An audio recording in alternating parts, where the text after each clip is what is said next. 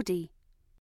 When you need mealtime inspiration, it's worth shopping Kroger, where you'll find over 30,000 mouthwatering choices that excite your inner foodie. And no matter what tasty choice you make, you'll enjoy our everyday low prices, plus extra ways to save, like digital coupons worth over $600 each week. You can also save up to $1 off per gallon at the pump with fuel points. More savings and more inspiring flavors make shopping Kroger worth it every time. Kroger, fresh for everyone. Fuel restrictions apply.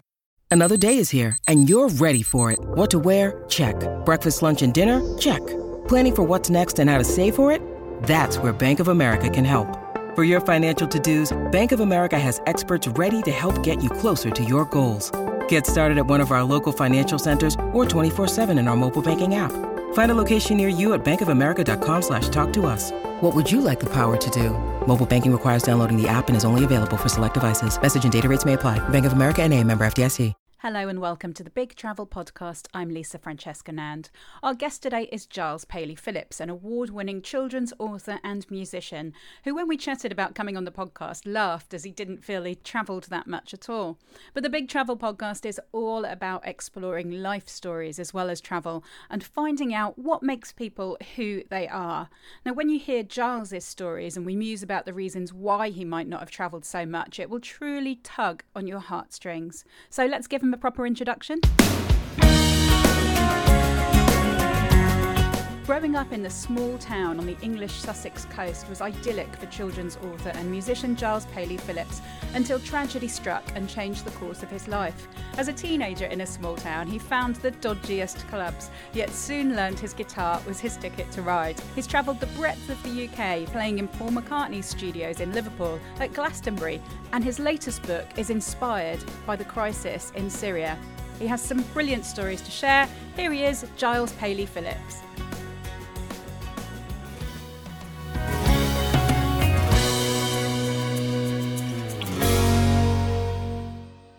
The funny thing was is that you and I have met on Twitter Yes. and got chatting and you're very entertaining and got a zillion followers. How many followers do you have? Oh goodness, about it's about two hundred and sixty thousand now, which is just yeah, I can't understand it really. Have- I'm just this have you bought author. any of them? No, no, I haven't. No, but I did do one of these things recently because I think Piers Morgan was going on about how how many great followers he had, and someone had put uh, had analysed his followers, and he had like over a million fake followers.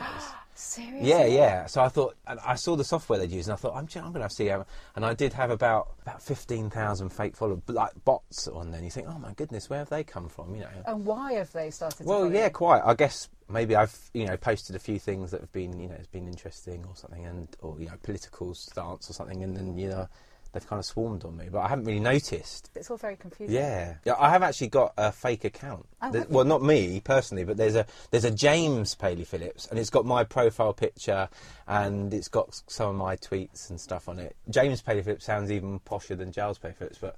I know, yeah. I think Giles is- Giles is posher than. James. I'm not a posh at all. It's really not. I hate my parents. How did you end up with Giles then? Well, I think I was going to be a Jonathan when I was born, but my parents chose Giles. My my parents were both quite, uh, I guess they were quite conservative in their views, and I think my dad had, was born in Durham and was from a working class kind of coal mining community, and and he moved to London. I think he just, I mean, I think his surname was Phillips, and I think he just, and his his mother's maiden name was Paley, so I think he thought. I, I really want to sort of like you know just a bit of one-upmanship on the sort Bit of a people. social yeah, yeah, so, yeah, social, a social climber, and so he decided to double barrel his name, and so we all became double barreled. Yeah, And now Um, I'm talking to you, I can I can hear that you're from the south coast, you know. And I yeah, know yeah. I've got a bit of Sussex accent. But yeah, you yeah, do. yeah, You've got the we drop our. T's quite a lot. You don't sound like a, a Giles. Mind you, I've called my son Sebastian, which has got a bit of the same connotations, and I, I worry that people are going to think he's a twat. yeah. Well, like, only of people- I know, I know, but you know, people. Yeah, I do get like people thinking I'm a bit twattish, or I mean, I've had publishers say to me, you know, have you thought about changing your name? You know, it's a bit too. Mm, Well, Norman Cook did it, didn't he? He was Yeah. Quentin Cook. Norman Yeah. Cook, of course, Fatboy Slim. yeah. And uh, and he thought Quentin sounded too posh as Well, well. that's it. Yeah, we just sort of get saddled a little bit. I mean, I'm not. I would say, say uh, my, my father's from a working class background. I see myself from that kind of background. I'm very left leaning, liberal. I don't see myself as being like particularly upper middle class. This is such a British thing, isn't it? To see you know, people make judgments based on your name. And my, uh, Yeah. me as Lisa Francesca Nand, and it's not hyphenated. It's just I use my middle Yeah. name because when I started off in radio many years ago, Lisa Nandy, who's now an MP, course, she was yes, in the yeah, in the press a lot. I think she was something to do with the Children's Society at the time. Oh, okay. But there was a big news story, and she was all around. And it was just when I was starting, and people were saying, "Oh, Lisa Nandy," and so I thought, "Oh, I'll Yeah, use my middle name." And also, I'm no- known as my nickname Chessie. But that people think I'm a bit posh when I'm just not posh. I think it's the, that is that thing about the double-barreled name, isn't it? Tell us a little bit about yourself. Who are you? Well, I'm a, I'm a children's author from the south coast. I live in a little town called Seaford, um, which is kind of in between Eastbourne and Brighton. I would say when I, people ask me where it is, uh, so that's kind of the geographical location. But yeah, it's just on that, that section of south coast, kind of untouched. We get visitors in the town, but it's not you know it's not, not a great kind of holiday destination. used I to think get it used me to be. visiting. Yeah, yeah, when, I, yeah. when I lived in Brighton, I remember if I needed like a bit of an escape from the craziness that was Brighton in the 1990s, it was a lot of. Oh well, it was hard work in a very, Yeah. very fun way. I was Yeah. working in the clubs and bars and things, and I remember one day just going down to Churchill Square and going, right, I'm going to get on a bus, and it said Seaford on it. I thought, sod it, I'm going to get on that bus and go wherever it was, and had this amazing day on the cliffs just above a golf course. Oh yeah, yeah. actually- So Seaford Head, that's Seaford Head. Yes, yeah, that's it. Getting very drunk actually. It was like, it wasn't with my friend Kieran, so it wasn't like a, have to be actually really- a break from Brighton. Yeah, and you have to be really careful because a lot of people come along and they the cliffs are quite unstable up there. So they've had to start putting signs up now, stop, you know, because people just like to have a little pier over the side. And there was a big chalk collapse a couple of years ago, I think, a couple of summers ago, and yeah, you just have to be so careful up there. Yeah, it's. I mean, it's really scary. I mean, Yeah. now I would not go anywhere near the edge. Of course, when I was 19 and drinking Yeah, with my mate, yeah. I was. Uh, yeah, I was You're a bit more straight there. aren't you? You know, you hear about all sorts of things happening and people losing their houses and things. Just, Yeah. it's natural, isn't it? It's yeah, yeah, yeah, yeah. It's natural erosion there. Yeah. So you started off as a musician, I do believe. I did, yeah, for many years. I mean, I, I kind of, I wasn't very good at school. Uh, yeah, I, I mean, I, I think I only got one GCSE. I just wasn't academic minded. I, I didn't One GCSE is a bit yeah, rubbish. Yeah, it is a bit rubbish. Yeah, yeah, thanks. Just to rub it yeah, but it was in English, so that maybe like come back to helping me with that. So I was really interested in sport. I was really into football. I just wasn't academic at all, and I found school hard. I, I didn't have a particularly great home situation. My mum passed away when I was six, and um, my dad had a drink problem, and we. Uh, he sort of slowly over time, we kind of downsized and downsized because he was sort of spending all our money on drink and stuff. So we, we ended up in a, a one bedroom flat, me, him, and my nan, kind of randomly sleeping on the sofa. Of very sort of surreal situation for a teenager to be in. So I think I didn't have sort of the home support to really get through school. So yeah, I sort of found interest in other things, and music was one of them. Um, it was a bit of an outlet for me.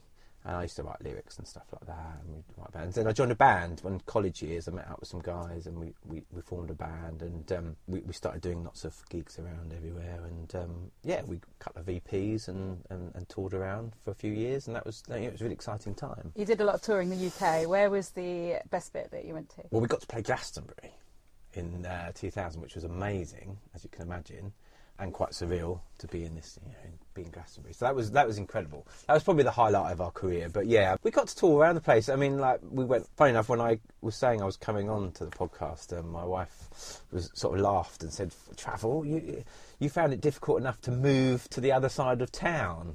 When we moved house a few years ago, when we started actually talking about it, I was saying, well, wait a minute, I've actually done quite a lot of travel. I mean, like, this is that perception of travel. Like, people think they're well travelled.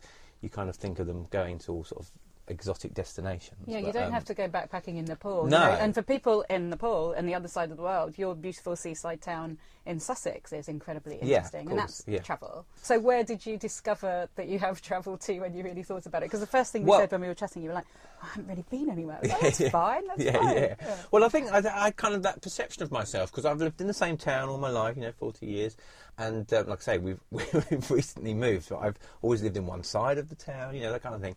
But yeah, I mean, I've been to. Uh, we started sort of reading off a few names, but I've been up to Liverpool. I've recorded in LIPA, the Paul McCartney studio out there. Oh, what was that Uh, like? Yeah, amazing. Yeah, incredible institution and uh, fantastic. Liverpool was great. Does he Um, does he hang around there? No, he- no, I didn't see him, but there's obviously lots of, you know, like the local pubs have got lots of Beatles memorabilia and murals and things on the walls. It's like, you know, it's, you can tell it's, it's these Beatles land kind of thing. But yeah, Liverpool is a really great place these days. Yeah, It's- Yeah, yeah. It was. Yeah, it was very exciting to be. I think it was the beginning of the kind of the, the just before they got um, made the city of culture, and so I think it was you could feel that was bubbling up, you know, and there was a lot, you know, a lot of students and everything. It was a real student buzzy town. And uh, yeah, it was exciting to be there. And but yeah, I mean, we've tra- I've travelled all over the UK really, sleeping in the back of vans in parking lots and all sorts of things. So you know, it was a really exciting time. What was playing at Glastonbury like? Oh, it's incredible. Yeah, I mean, it's like, it's, like I say, it's quite surreal to be there. Obviously, we had um, backstage passes and stuff, so we we didn't have to slum it in the in the portaloos, which is quite. They're a bit nice. better. I always yeah, backstage, yeah. and they're a bit better. They're still quite slumming it. Yeah, yeah. They're still portaloos, um, Yeah. but they're just posher portaloos. Yeah, they had like sort of gold taps. yeah. yeah. yeah, it wasn't quite as posh as that, but yeah, it was just an amazing experience to play. You know, we played on the same bill as uh, we were on the new band stage, but we had like those bands like Flaming Lips and stuff who were, you know, Marov and um, yeah, it was just incredible, really. It's just like I was talking to this about uh, talking about this with Edith Bowman the other Mm. day, and J- Glastonbury is just this other world. It's just this beautiful, fabulous, and almost you know a massive music fan, but almost the music is almost incidental Oh, to the whole yeah. experience. And yeah, and we didn't really discover the whole place till like the last day. I think before you know, it might have been a few hours before we left. We sort of found a whole new section of you know, and it takes you know it takes like 40, 50 minutes with the crowds, 40, 50 minutes to walk around some bits of it. And um, yeah, like you say, the the music's such a it's just it is obviously a big part of it, but it's not like you know there's so much else going on there. I've done that with some towns though when I've been away. Co-PP springs to mind. I've been there like about four or five days and gone to all the nice little places and you know sat on the edge of the rocks drinking cocktails and you know in these gorgeous sort of bars and then I suddenly realised there was like this whole other area that sort of went back that I hadn't Yeah, noticed. yeah, and I yeah. Only had like this was the first time I went. Only like two days left. It's like oh god, Yeah, totally, no, no. I totally missed the whole point of being here. exactly, Like the yeah, best yeah. part. Yeah, no, it's, that was totally the, the the same with Glastonbury, you know. And also, we we kind of didn't watch that many bands. I remember sitting around. I, mean, I think we just thought we were camping, you know. And I remember sitting with the drummer in the band, and we're still playing the band with now, actually, Pat, and we, we were sitting there thinking, what are we doing? We're just sitting here. Like, we, haven't actually seen, home, see- we haven't actually seen any bands, and we, we made a real conscious effort to go and watch some music, you know. And we saw a couple of really special bands, and it was yeah, it sort of you know, because it was just such a privilege to be there. Really. It is. It's such a special experience, and I haven't been for many years now. I haven't been with kids, and I don't know if I can be bothered to take them. I think I'd rather just get a babysitter. Yeah, yeah, I can't work out how to get tickets, and I don't get press passes for it. It's so complicated. The ticket buying process. Yeah, It's just- absolutely. Yeah. it just seems I haven't even attempted Maybe it. you need to ask Edith. She might be able. Yeah, yeah. I think she's got a few more better mates than me, but you never know. We'll both ask Yeah, her, yeah, we? yeah, Let's yeah. Uh, tweet her after Yeah. this. So you're a musician. You're still a Yeah, yeah. musician. Yeah. But obviously you never, you know, got to like number one. Or No, whatever, no, which we never that's made not, That's one. not such a bad thing. You're still working as a musician. Yeah, yeah. no, it was great, and, and, and yeah, we had some really good years. I mean, you know, bands are a bit like relationships. When when they break up, it's very sad and upsetting, and it takes you a while to get over it. But I knew I wanted to do something more creative after that, and that's kind of when I started thinking about writing books. And you, one of your first books, I think, or your first writing experiences, you, you released a collection uh, of lyrics and poems in aid of leukemia research. Yes. I gather is because you lost your mum Mm. at the age of six. Was that your first published book? Yeah, so I really wanted to do something. Um, I'd written, obviously, written lots of lyrics and stuff, and some of the lyrics I'd written were about my mum, and um, I really, I just thought it would be a nice thing to do, especially to, donate the, the proceeds to leukemia research as well. So it was a kind of self-funded thing, really. It wasn't, you know, I didn't think I was going to get published properly, so it, it, it ended up being kind of like that. And um, yeah, the, the uptake for it was just amazing, and like some of the feedback and stuff was really, really incredible, and actually kind of sort of spurred me on to sort of thinking about maybe doing some more writing.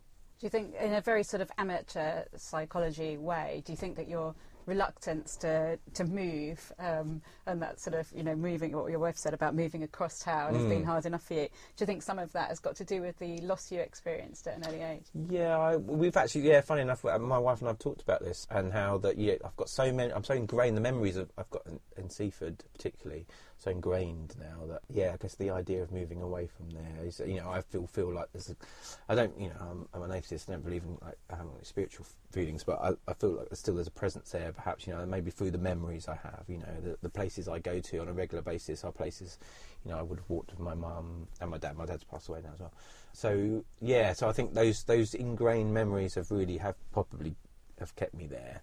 That Um, family connection Yeah. is is so intense sometimes, isn't it? Yeah, and also I think having an, having my own family now, I've got two children. Perhaps trying to make like a new set of memories that uh, uh, you know are nicer memories of that area. Being in the town has uh, have also you know kept me there as well. It's a beautiful area, though, Sussex. So, for people, this is a very international Mm. podcast. We've got p- listeners all over the world, 80 countries so far and counting, Wow. including uh, about 40 US states. I'm a bit obsessed with counting where people are coming from. Amazing. We've got new listeners. Where have we got had this week? We've had Taiwan this week. Okay. Uh, some new people in there. Any in DC? My sister-in-law lives in Washington DC. Yes, we've got Cool. Washington Okay. DC, and obviously now we'll have another one with your sister-in-law. 'cause Yeah, she's yeah, yeah, listen yeah. to it. But describe the beautiful Sussex coast and countryside for us.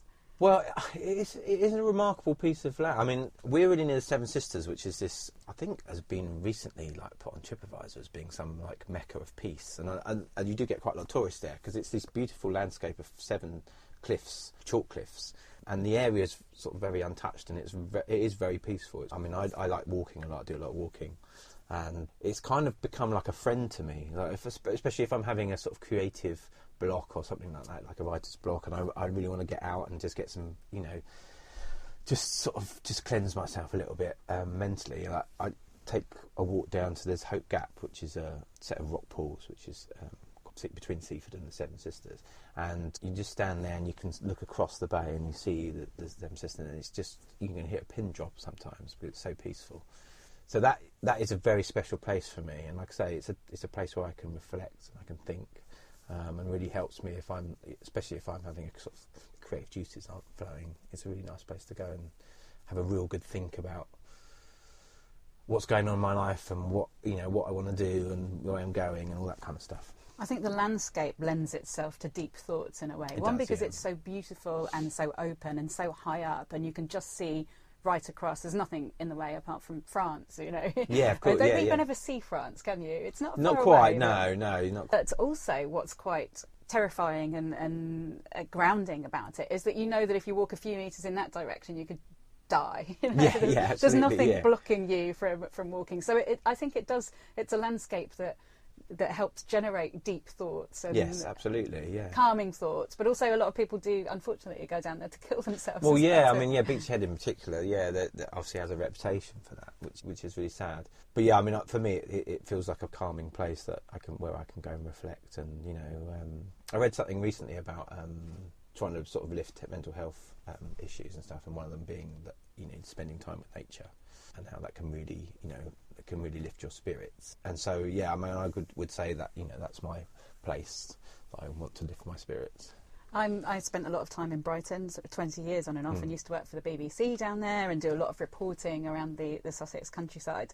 And the as, uh, coming away from the cliffs is also fantastic. You've got the South Downs, very rolling, green, beautiful hills, peppered with beautiful, beautiful villages and great pubs and walks and places to stop. It really is. It's probably one of my favourite places in the country. Yeah, it is extremely beautiful down there. I mean, I, a friend of mine and I keep saying that we're gonna we're gonna do a bike ride along the, the the hundred mile stretch of the South Down. I think it starts in like Winchelsea or something like that, and then goes down to I suppose Hastings or something around that sort of area. But yeah, I mean, I'd love to do that because it is such a it's such a beautiful part of the world and one like I say that's kind of it's almost like a secret. It's not really, you know, in some respects there are other places in the UK people go to the Cotswolds and things like that, and it's but you know the Sussex coast it's not still. It seems fairly untouched and fairly undiscovered in a way. And Brighton is like a great town, and I spent a lot of time there. Did you go there when you were a kid growing up in Seaford? Was that your going out? place? Yeah, yeah, that was where you know if you wanted to go and see a movie, you had to go to the you know to the cinema. I was in Brighton, so yeah, you get on a bus or train. I, I went to school in Lewes, but it, so we, it was only a short journey on from there. So yeah,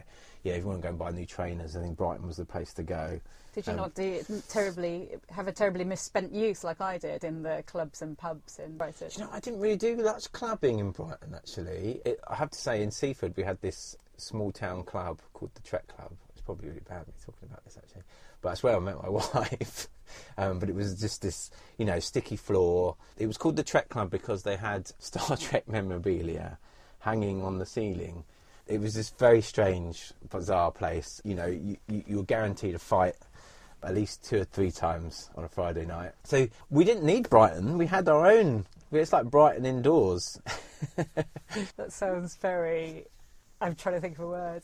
It sounds very cool. Yeah, it sounds really. No, it's not cool. Cool was not what it was. It was not cool. You know. I love that sort of small townness there. Oh, it was just yeah, a sl- it, it's small just town club. just horrendous, really. Um, see the sort of worst sides of people. But you know, we all went there. It was you know, we all went there because there was nowhere else to go. If you wanted to go to Brighton, you had to go out early in the evening because you know you wouldn't be able to get there otherwise. So I never did the Brighton thing, but I did when I was in bands. Uh, Brighton was the place to go and see bands and stuff. So when I was more into watching bands, that was kind of you know there used to be loads of great venues in Brighton. Um, Yeah, and- I and I think they're getting back to the the live music thing. Yeah, it it seems went to be a bit for of a a while, renaissance, yeah. renaissance now with live music. Yeah, there used the to be like isn't? I don't know if you ever went to the Free Butt. There was a, Yep. yeah the Free Butt, and there was um, the Richmond, but it turned into the Pressure Point, I think. Yep. Yeah, we used to play those those places quite a lot, and yeah, and there was a really cool. I mean, I'm obviously into rock music, but there was a really good rock scene in Brighton. I would say in the sort of late '90s, early noughties, and it and it was yeah, it was a cool place to be, and, and, and you know, to go to any gigs, you'd see the same faces all the time, and it was it was a real really cool community there. So, having uh, are you still sort of surrounded by the people that you went to school with, and you went to the, the trek, the trek or The trek, the trek, yeah, the trek. The trek. Um, yeah, you going? Did you say to each Uh, other you're going trekking tonight? What, some people did say that. Yeah. I would never have said that. Um, I would have Those that. sort of people I wouldn't hang around with.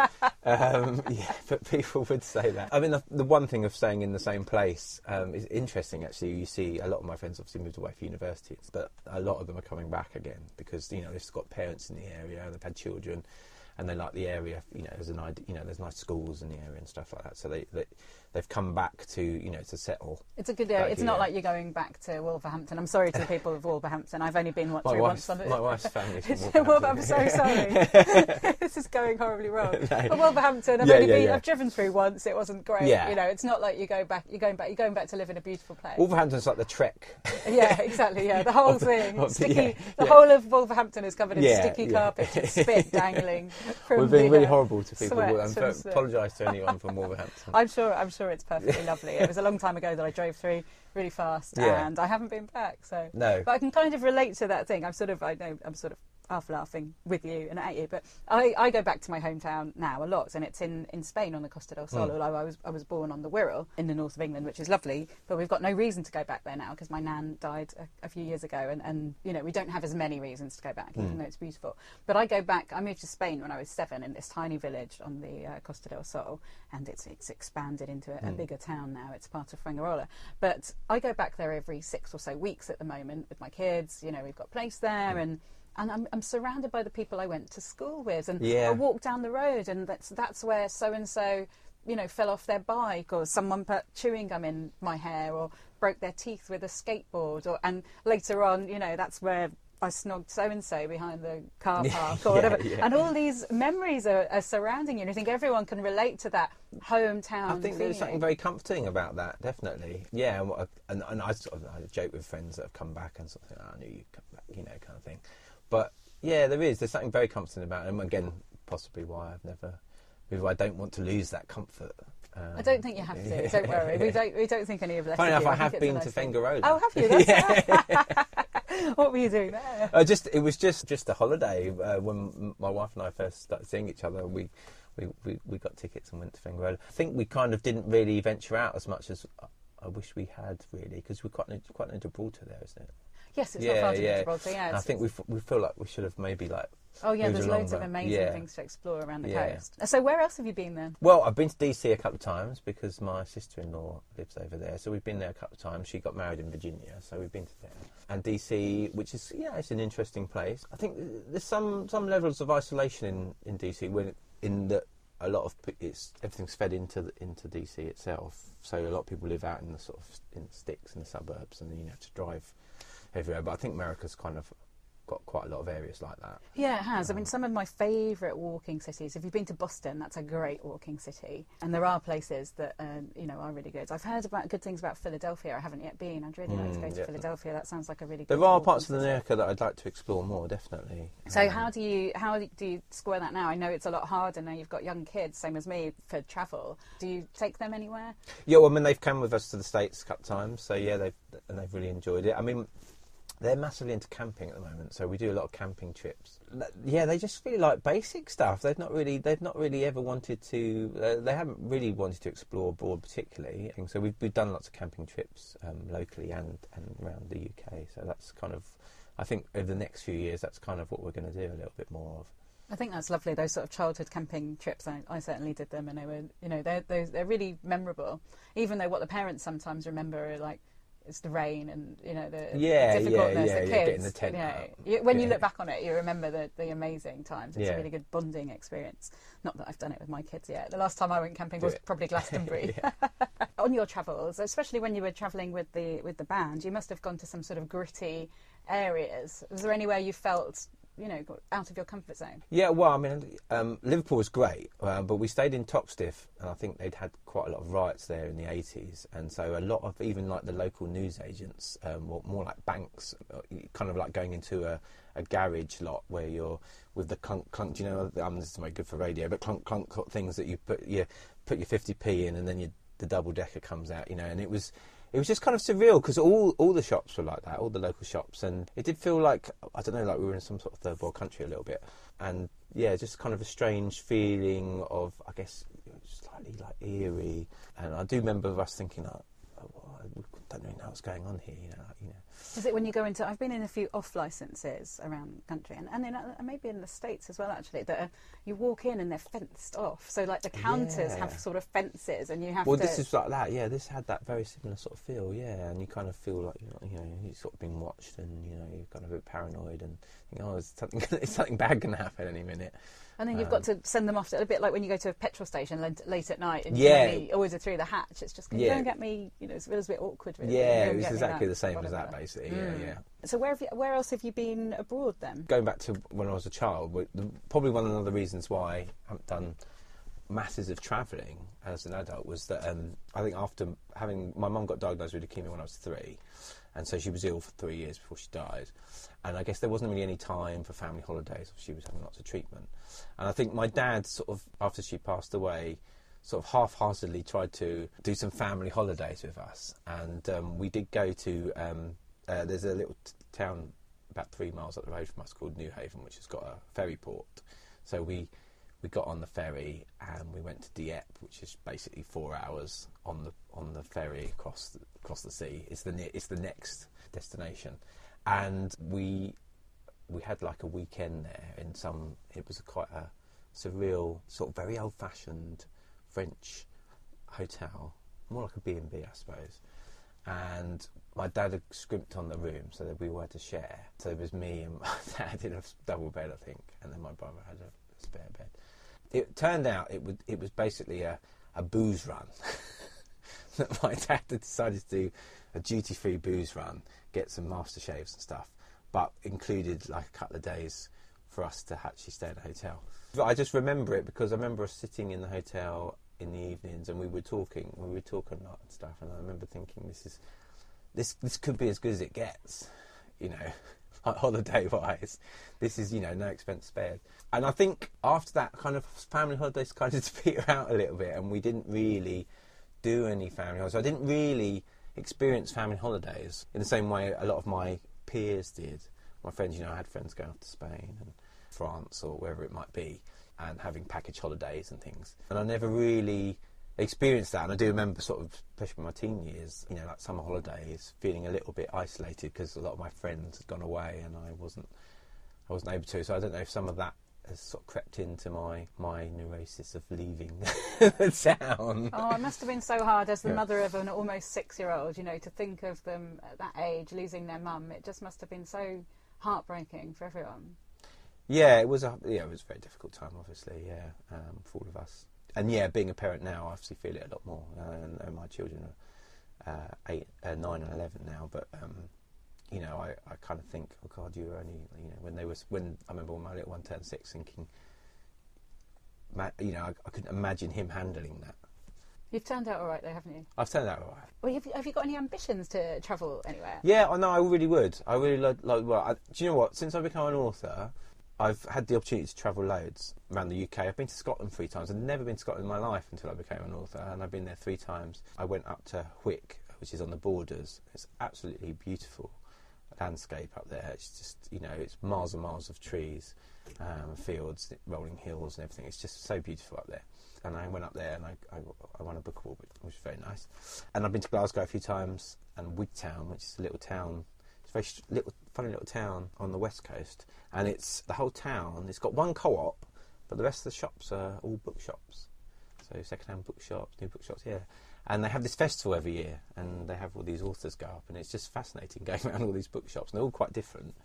Um, they sell antique books and all sorts of things, and it's just yeah, it's fascinating. So yeah, so I've been able to travel a lot since I became doing the books, and yeah, there's loads of places I like to go and see. I mean, we've talked about going to Italy. I'd love to go to Italy just because I love the food and you know just Sicily and things like that. I'd love to go and see. Yeah, and there are other places in America I'd like to go to. My wife's been to New York, and so I'd love, really like to go to New York just to get to see some of those iconic buildings. I'm really into films, so I'd like there's all these things I think oh, I really want to see that. That place with the books in Scotland sounds amazing. It must be Yeah. a nightmare for anyone who wants to pop out and buy anything that you can't get at the co-op or the supermarket or, yeah, it's uh, very the bookshop. There's a cafe as well, but that's it. It's very yeah. Sounds lovely though. Really Yeah, no, it's beautiful. bu- It's- it's it, sounds very picturesque. Yes, yeah, it was. Yeah, yeah, amazing. Yeah, and everyone was so lovely, and it's just yeah, it was a really lovely experience. So tell me about your books then. Before I ask you my last question. Okay, so um, yeah, I've written ten books now. Um, they're all for sort of yeah, key, key stage one children. So so yeah, um, early primary years. So I've got one about dinosaurs. I've got ones about a monster that eats children. They've got a couple of monster books, but yeah, it's just a variety of different different picture books really, which I, I I've loved writing, and I've just started moving into writing some teen novels in in um, in free verse. So um, I, I've always loved poetry. Going and going back to the poetry thing that I did with my, my first book What too. is free verse? Sorry, of So it- novice. So instead of prose, you're writing in like a verse form. So it Um, doesn't but it's a- rhyme. doesn't rhyme, Yeah. no. But it's using, it's really just using the language to drive the narrative, which is really appealing to me. And so, I guess when you're writing a picture book, when you've only got like 36 pages, 32 pages, I think it is, thousand words, you need to convey that narrative in a very small kind of thing. And it kind of, it's a kind of knock on from that, really. I'm not using, you know, I'm writing a 300 page book, but it's using, you know, maybe 20, 30,000 words, whereas a normal novel would be like 80, 100,000 words. So it's really containing language is really driving the narrative. So you're having, you know, one sentence might might convey a whole scene. You know, so it's it's using those kind of things, and I really that really appeals to me. I love poetry. That sounds like a real challenge as a writer to write something that will then look like it's very beautifully simple, but there's a lot of hard work that's gone into it. Yeah, absolutely. It is. It is. They are very challenging to write, and they take, they do take a long time. And I've written two. I'm currently writing one about Syria. Um, I'm really interested in the conflicts in Syria, and I, it's uh, three stories that it sort of interlink. One's based on a. I saw a Channel Four news item, and it was about um, a man called Abu Wad, who was a he had a garden centre in Aleppo, and it was the last garden centre sort of standing after all the bombing and um, his son, who was 13, I think at the time, had come to work with him on uh, at the garden centre. They were kind of the last beacon of hope in Aleppo, and people would come and buy uh, rosemary and other plants and flowers to go and decorate like local roundabouts. So they, yeah, they sold all these plants to locals who would go and yeah decorate parts of the city just to sort of show that you know we're still here, we're still alive, we're still you know, there's still something going on here. And so, yeah, I, I was so touched by it. It was just a really heartbreaking um, story of, these, of this son and his father just, you know, trying to create something special in a, in a very desolate place. So I wanted to write something about them. And then it kind of moved on from that, that I wanted to write a section about the White Helmets, which is the Syrian sort of um, emergency service who go to, when there's been a bombing or uh, an airstrike or something, they go and they are there to try and you know pull people out of the ground. So you know, and they see these guys see horrific things. So that was kind of the the idea for the second story, and then the third story will be about a Syrian refugee who's going to a, a camp in northern Iraq, and kind of goes back to the first bit because in northern Iraq, in the ref, ref, refugee camps, they have gardening's a big thing. Um, I didn't realise until I started researching that um, gardening's huge in Syria, and um, so um, there's quite a few charities that work there. There's one called Lemon Tree Trust who who showed us had a garden at Chelsea, I think, recently, and they run like gardening competitions in in the refugee camps. And so I wanted to do a story about that and sort of marry it all back into the you know the idea of gardening, and so so I've been doing lots of research on plants and things like that. So. That sounds like an incredible story. I can't wait wait to. Uh, Yeah, I'm hoping. Yeah, so I'm, yeah, I'm, I'm sort of yeah, I'm nearly I'm nearly there, but yeah, it's not quite finished. Ah, what a what a story and what a, a a timely story as well. I hope that from when I interviewed George Galloway a few weeks Mm. ago, he said he had high hopes for the near future of Syria. So I, I hope that's the case, yeah. and maybe you can. Maybe one day go there. Exactly. One day you can visit. Yeah. Yeah. Right. I'm going to ask you my last question, Okay. which is always about music, because to me, music and travel are very much interlinked. Whether you're just, you know, commuting to work on the train, Yeah, or you know, traveling around Nepal, if you might be. And it's about music. And if you had to choose one song that reminds you of a special time or place when you've been travelling or on the road, Hmm. or even in Seaford, what would that one song be?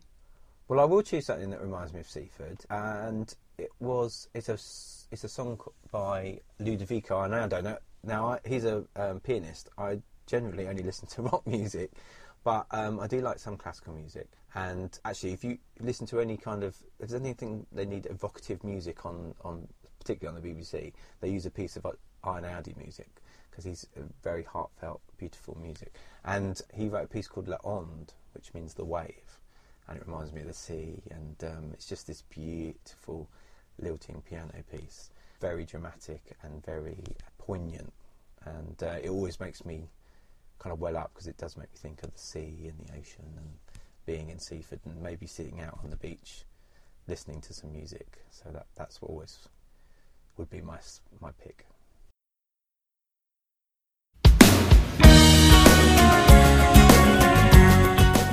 Thank you so much, Giles, for that lovely insight into your life. You've certainly got me dreaming about once again visiting the White Cliffs of Sussex. That's it for this week. See you next week when we've got Loose Women's Andrea McLean on the Big Travel Podcast.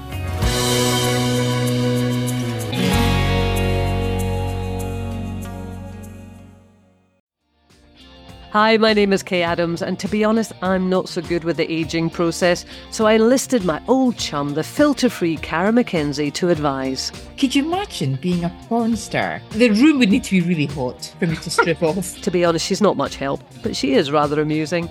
And along with some great guests Jo Brand, Andi Oliver, Anton Du Beke, Ruth Langsford, and Craig Revel Horwood, darling, we are learning how to be 60. Listen wherever you get your podcasts.